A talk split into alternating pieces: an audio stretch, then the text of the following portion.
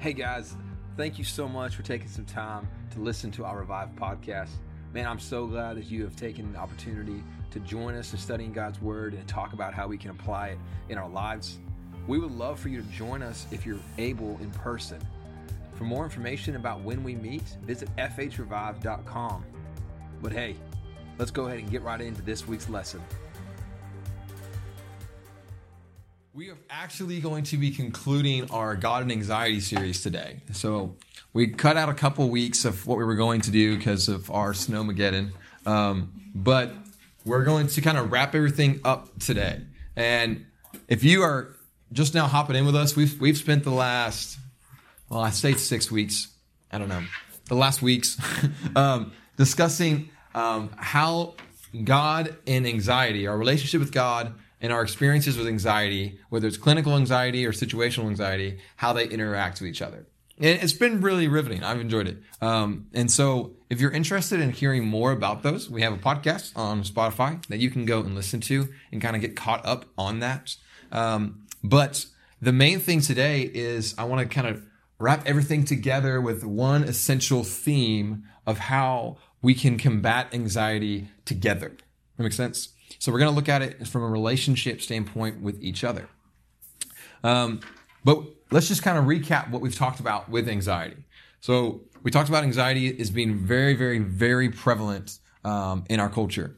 Um, we talked about how as soon as you step into college age demographics, that 41% of college students um, deal with anxiety at some point.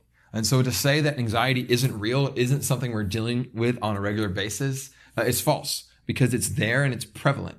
So the question becomes, if anxiety is so real and if anxiety is such a big deal, well, how do us as God fearing, believing Christians who sometimes deal with anxiety, maybe on a clinical level, uh, or maybe just on a situational level, how do we interact with the way that honors the Lord and at the same time doesn't say like well it doesn't exist. No we want to say anxiety does exist. It's a real thing. It's, it's it is very hard at times. How do we interact with it and deal with it in a way that models what god lies out in the scripture? And so we did this whole story of god and anxiety.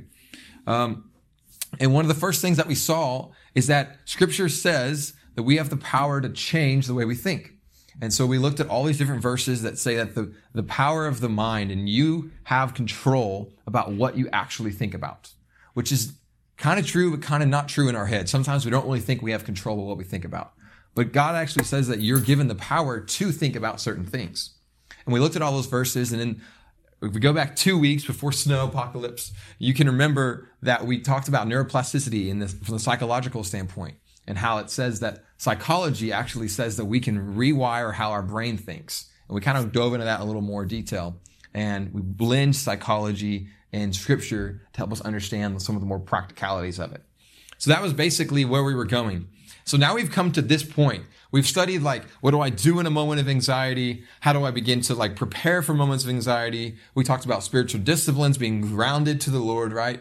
And so now we're going to talk more about the living out of our everyday relationally. So as I interact with anxiety, and, and, today's lesson really can go across so many boards. So this could be as I interact with depression, as I interact with temptation, as I interact with isolation, as I in, interact with anger, any of those things. How do I interact with someone else who's also doing the same type of or situation? All right.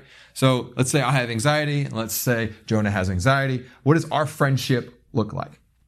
So we're going to look at maybe the best friendship ever in the Bible, which is pretty fun. Um, two guys named David and Jonathan. Um, and what you'll find is that we're going to do a little bit of reading today, but it's because I want to paint the holistic picture of their friendship. That makes sense? All right. Um, but I have a question for you, and, and it's more rhetorical by nature. But what role does community, does friendship play in our um, experiences with anxiety? What role does it play? And I would poise this answer to you that it plays a big enough role if you let it. So it will play as big a role in your dealing with anxiety, dealing with depression, dealing with anger, anything, It'll play as big of a role as you let it. And that's the tricky part of this. Because conceptually, we understand we need each other. Let's do this together. But what you'll find is that the way that you really step into the strength of that friendship is by you letting it play a big role. Does that make sense? So it will play as big of a role as you let it. So I want to remember that. But I want to start off with this proverb real quick. It's going to kind of set the tone. We're going to come back to this at the very end. In Proverbs 17, 17, it says, y'all, y'all heard this one before. A friend loves at all times, and a brother is born for adversity. Now, what that doesn't mean is that love your friends and fight with your brothers. What it, what it means is that there's deepness of relationships, and that a brother is born to go through the hard things of life with you. A friend will just love you in that someone who is so close to you that you consider him a brother, consider him a sister, consider him a very cherished loved one, they'll go through the hard things with you. And that's what we're talking about today. You're going to see that modeled in David and Jonathan. Does that make sense? Are we awake? We're awake? Okay, I see a couple no's. That's all right. Hey, good morning. All right. So, oh man, I'm so excited. All right. First Samuel chapter 18. This is cool. So, Jonathan and David, David and Jonathan, is going to be a classic example of vulnerable friendship. That's our phrase, okay? Vulnerable friendship. And some of y'all are already getting uncomfortable because I just said vulnerable, and you're like, I don't really like that. But vulnerable friendship. Oh, this is so good. All right. Now, let me set the context where we just start reading and you have no idea what we're talking about. Y'all remember David? He killed a big guy named who? Goliath. Come on, Sunday school points. Y'all just got them. All right. So David killed Goliath. And right after that is this. Okay. So David just killed Goliath. He's talking to King Saul and Saul's praising him, telling him good job. And this is what happens. Ver- chapter 18, verses 1 through 5. As soon as he had finished speaking to Saul, the soul of Jonathan was knit to the soul of David. And Jonathan loved him as his own soul. And Saul took him that day and would not let him return to his father's house. Then Jonathan made a covenant with David because he loved him as his own soul.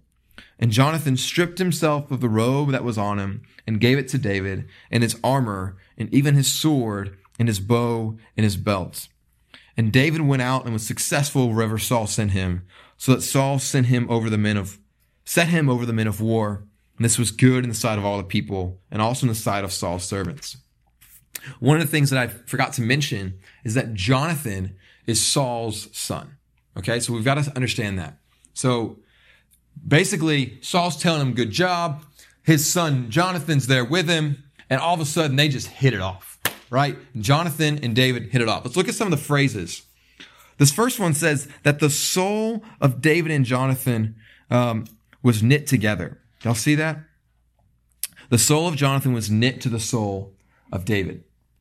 This wasn't a casual friendship. This wasn't like we met each other at Ultimate Frisbee and now I have your number. Like, no, this is a deep, deep friendship, which is a beautiful picture here because they cared for each other they loved each other deeply. Just imagine that imagery. The soul of my soul was knit to someone else's soul.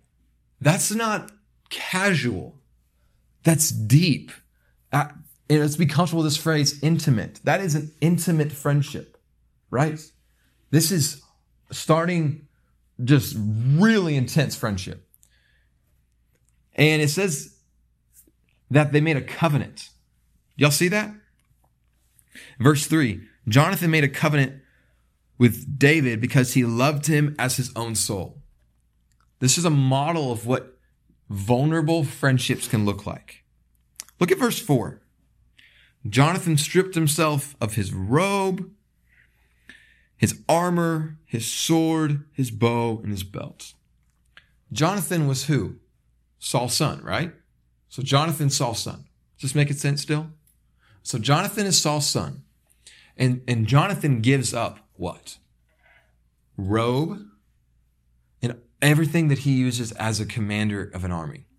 If you look back two or three chapters in 1 Samuel, you'll see that Jonathan is a commander of his dad's army. And there's actually this cool battle where him and his armor bearer are able to go and, and conquer uh, some land and territory. And so he is a fierce warrior who is known throughout the land as a fighter, as a general. And he gives up his armor to David. These are symbolic. He gives up things that make him special.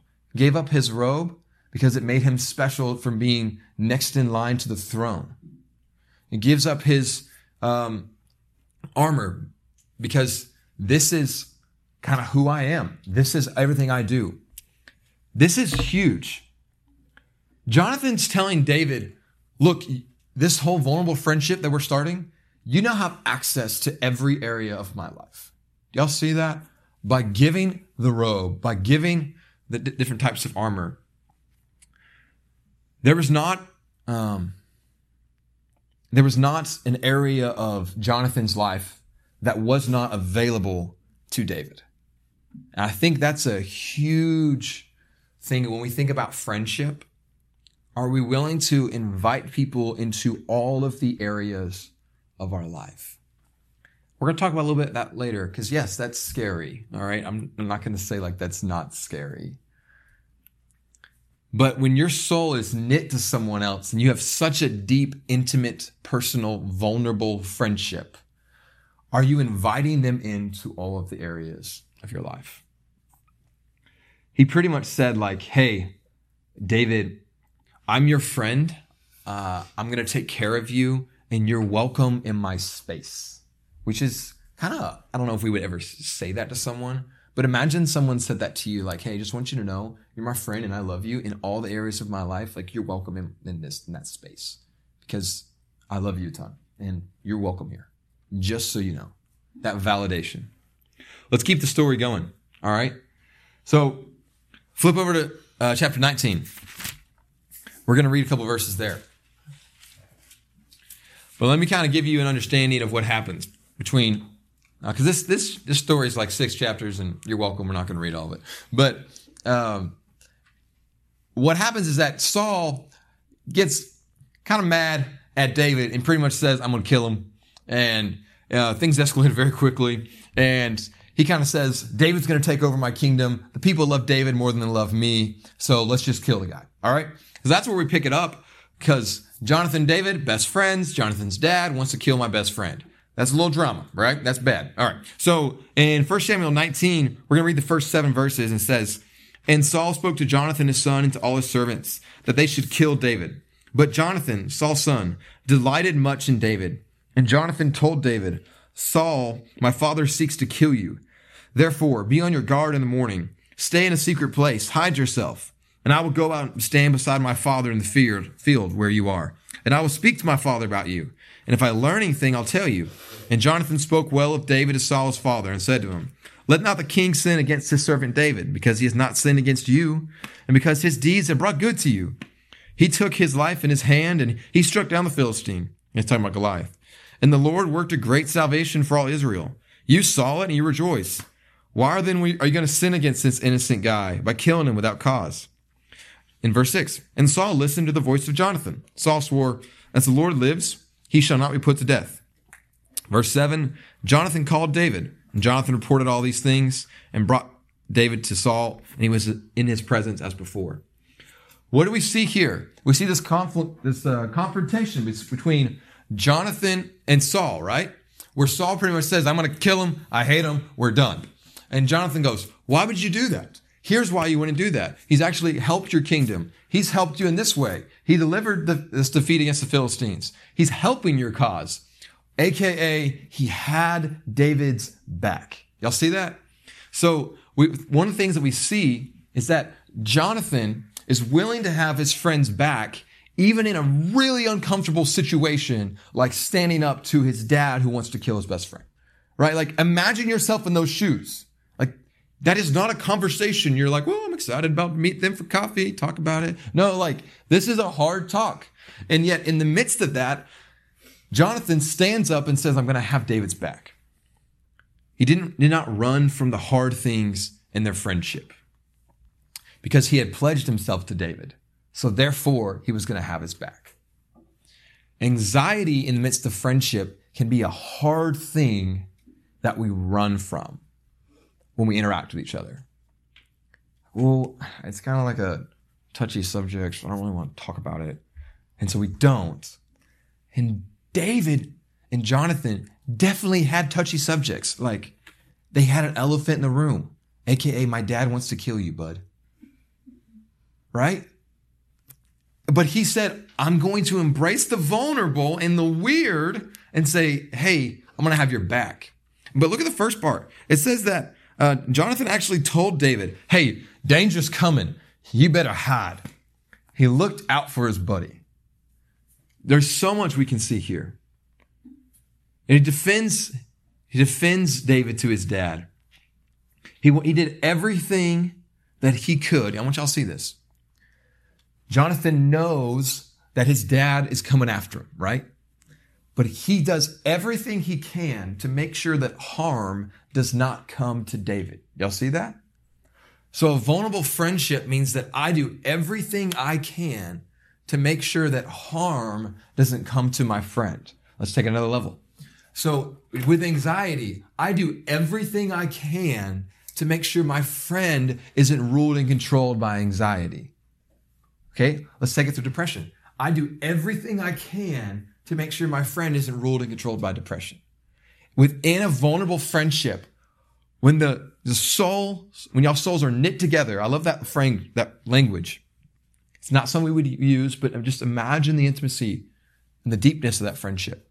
You do everything you can to have their back, to defend them, and to make sure that harm doesn't come their way.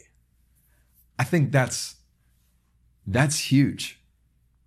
That's huge. Just looking out for them. 1 Samuel 20. I want y'all to keep seeing this story. So, if you were to guess, do you think Saul keeps his word and tries to not kill David or tries to kill David? What would you guess? Yeah, he's trying to kill him. Yeah. Look at verse 3. All right. So, pretty much context Saul tries to kill David. Peace didn't last very long. Saul actually throws a spear at David. David's playing a harp, trying to, like, I don't know. He's playing music for Saul, and Saul throws a spear at him. Can you imagine doing that? Here you are, just playing a harp. Some guy like throws a javelin at you. I'd get out of there. All right. Then here's what happened. David is actually confining in Jonathan. He says, but David vowed again, saying, Your father knows well that I have found favor in your eyes. And he says, do not let do not let Jonathan know this, lest he be grieved. But truly, as the Lord lives, and as your soul lives, here it is. There is but a step between me and death. Then Jonathan said to David, Whatever you say, I will do for you. Look at this. David confines in Jonathan how he feels. Did y'all catch that phrase? There is a step between me and death. Now that just got real serious, right? That got real, real quick. But I mean, if you think about it, he's just got a javelin thrown at him. So there is a step between him and death. What verse is that? That's uh, 1 Samuel 23 and 4. So he's saying, Look, I am in a hard spot, and I'm going to tell you about it. When you're the one, let's flip it. Not, you're no longer Jonathan. You are now David. When you're the one who's in a rough spot, taking that person that's so close to you and saying, I am a step away from death now, I don't know if I want to use that exact language, but you could say, I am really struggling right now. And I, I wanted to tell you because I knew that you want to help me. I know you want to help me. And so I'm going to tell you that I'm hurting. That's kind of the thing that we'll, we'll forget to do. We'll be hurting and struggling. And then we get mad. You're like, I don't know why my friends aren't here for me right now. They, they don't know you're hurting. They don't know you're struggling. Now, in this context, I think Jonathan could use context clues figure it out. But in our own life, when we're experiencing hurt, we have to tell our people. What does Jonathan respond? He says, Whatever you say, I will do for you. AKA, like, dude, I will help you in any way. I love Jonathan in this story. Yeah, that, that dude is a friend. He gonna have your back. He's going to look out for you. He's going to make sure harm doesn't come for you. He's going to help you in any way that he can. He's going to stand up for you even when it's awkward. He's going to say, look you in the face and say, I love you. I'm going to take care of you. That's a friend. That's a, that's a friend I want in my life, right? I love Jonathan in this story. So look at verse 17, the same chapter. So David and Jonathan have this conversation and they kind of work through some logistics of what they're going to do. And verse 17, and Jonathan made David swear again by his love for him, for he loved him as he loved his own soul. St- he loved him as he loved his own soul. Herein lies the deepest element of deep friendship. That does make sense. Herein lies the deepest element of uh, vulnerable friendship. Love and care for each other. Um, so this is kind of silly, but kind of not silly. So like for all the dudes in the room, like a guy's not really gonna tell another guy, "Hey man, I love you." Like it's not a normal thing for us. Um, but there are some friendships, and y'all understand this that that you actually get to a point where you feel comfortable saying, "Hey man, I love you," because there's a there's such an intimacy and a deepness in that friendship. And I think that's what this is. Like, there are some friendships that we're not just saying, oh, I love you, girl, whatever. No, like, this is like, hey, man, I love you. I'm praying for this week. Like, I'm with you in the fight. Let's do it. I love you. And it's a different level of friendship. And I, have got a bunch of friends in my life. That, you know, thanks God. But, but I've only got a handful of dudes that I can say, hey, man, I love you. It's different. And is that a bad thing? No y'all got close friends and y'all got like acquaintances. You know, y'all got people you, whatever. I don't know how friends work nowadays. But there are some friends that are much, much, much like you're just closer. And there's a deep connection. And your soul is knit to their soul in some ways. And this is what I'm talking about. I'm not talking about vulnerability with like just your kind of homie. I'm talking about vulnerability with the guys that like you are closest with, the girls that you are closest with, letting them have your back. That's what I'm talking about. So I want y'all to look at verse 31 of chapter 20. So Saul talks to Jonathan and pretty much, and we're going to read this, but he pretty much says, like, dude, why are you trying to help David? Like, think about yourself. Look at what verse 31 says. For as long as the son of Jesse lives, that's David, for as long as the son of Jesse lives on the earth, neither you nor your, your kingdom shall be established. If Saul died, who'd become king? Jonathan. Yet God has actually established that David will be king. So if Jonathan was being selfish, he would want David to die so that he could become king. Like y'all have seen enough Lord of the Rings movies, like y'all understand how this works. Mm-hmm. So Saul says, What are you doing? Like, you're gonna be the man. And and Jonathan says, but that's not the plan God has. See, I'm gonna lay down what I think will be a lot of acclamation and um, a lot of praise and a cool authority position for myself because I think God wants to do something in someone else's life, not just someone else's life, but like my best friend's life.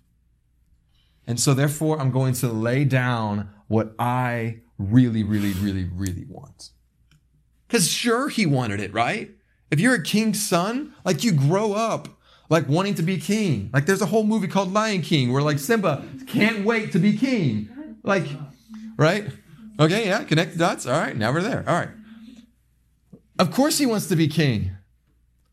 Yet he lays that down because he thinks God wants to do something awesome in my friend's life and I want to be a part of it. So he lays down personal progress for the sake of God wants to do something in my friend's life. And I don't want to get in the way of that. I don't want to get in the way of that. That's what's happening. He gave up something that would improve his life because he thought God wanted to do something in his friend's life. Let's read one more passage. 1 Samuel 23, verses 16 and 18. Saul and David are going back and forth. Saul's still trying to kill David. And there's actually this part where, like, um,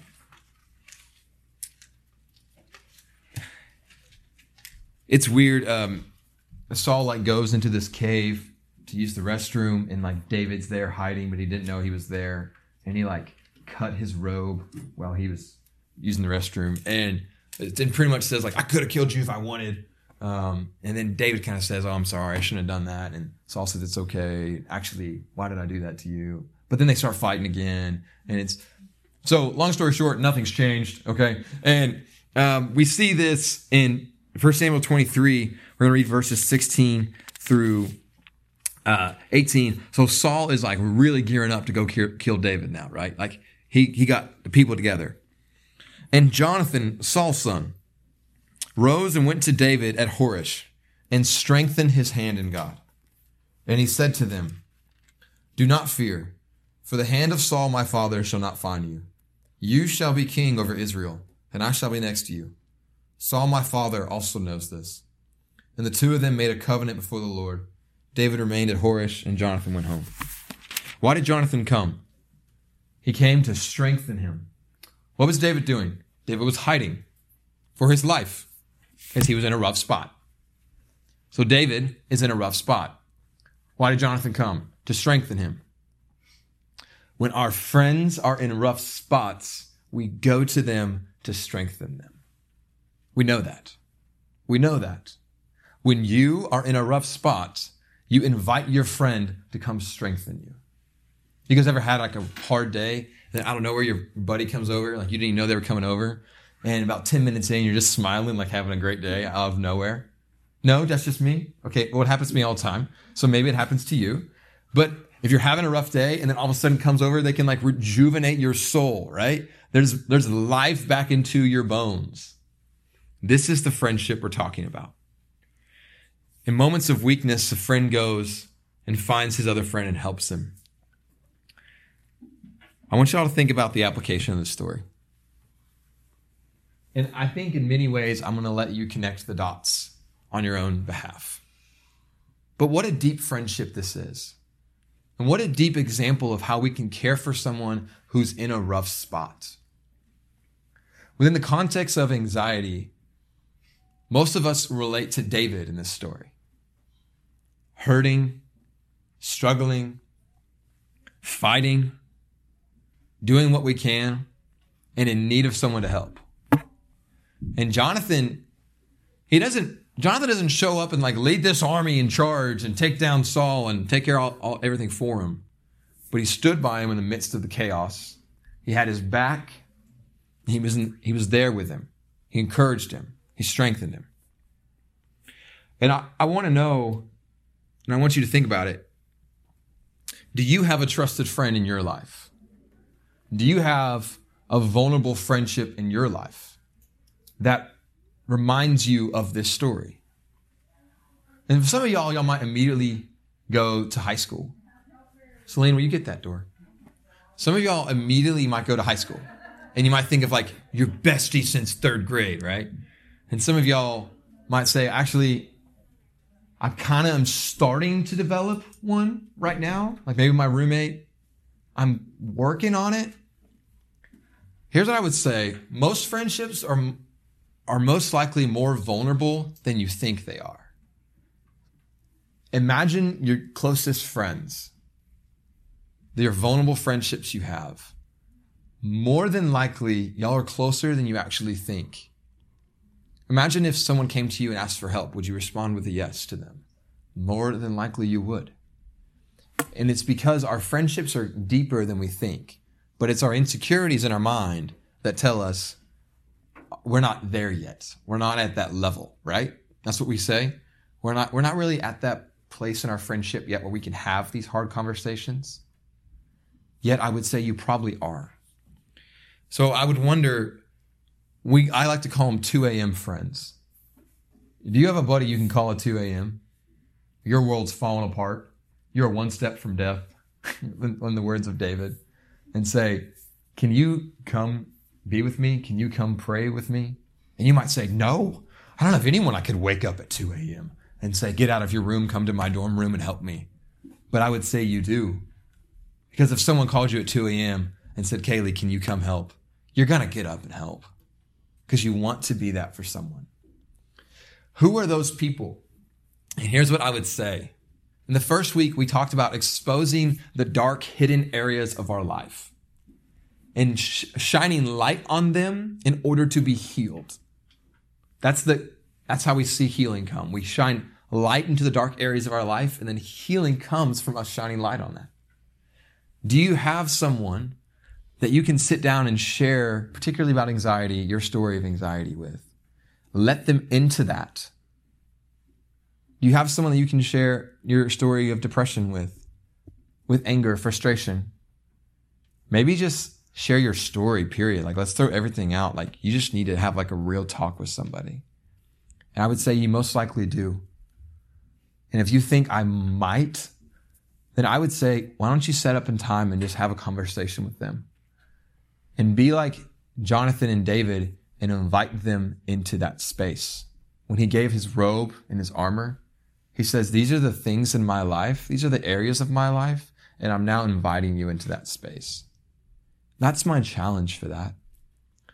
Because it's not just you and your buddy, right? It's not just Reese and Jacob. The Holy Spirit is there too, guiding that friendship.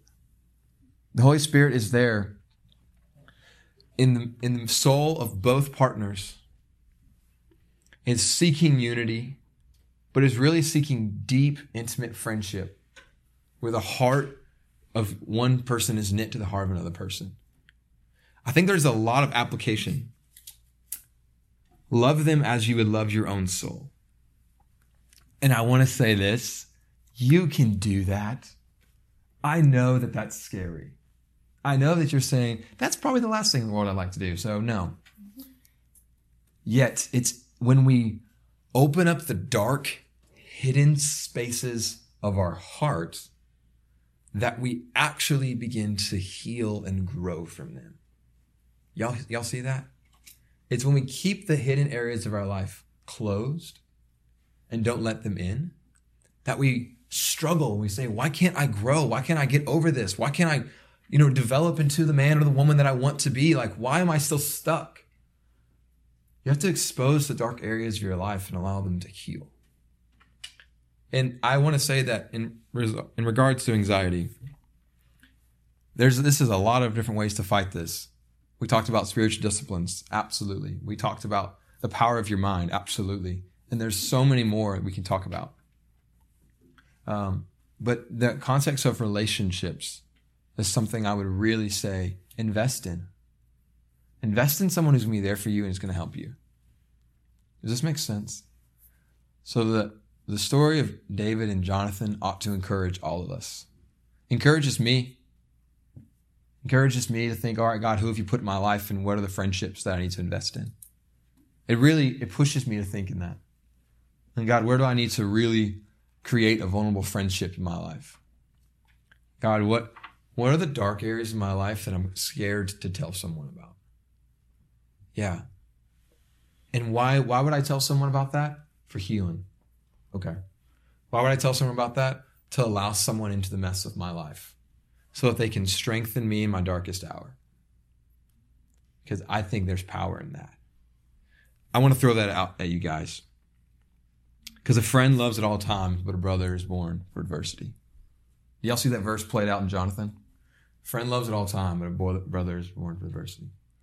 I'm gonna pray, and then I'm gonna say one small, quick thing about anxiety, uh, and then we'll we'll be done. Cool. Okay. Father, Thank you for the story of David and Jonathan.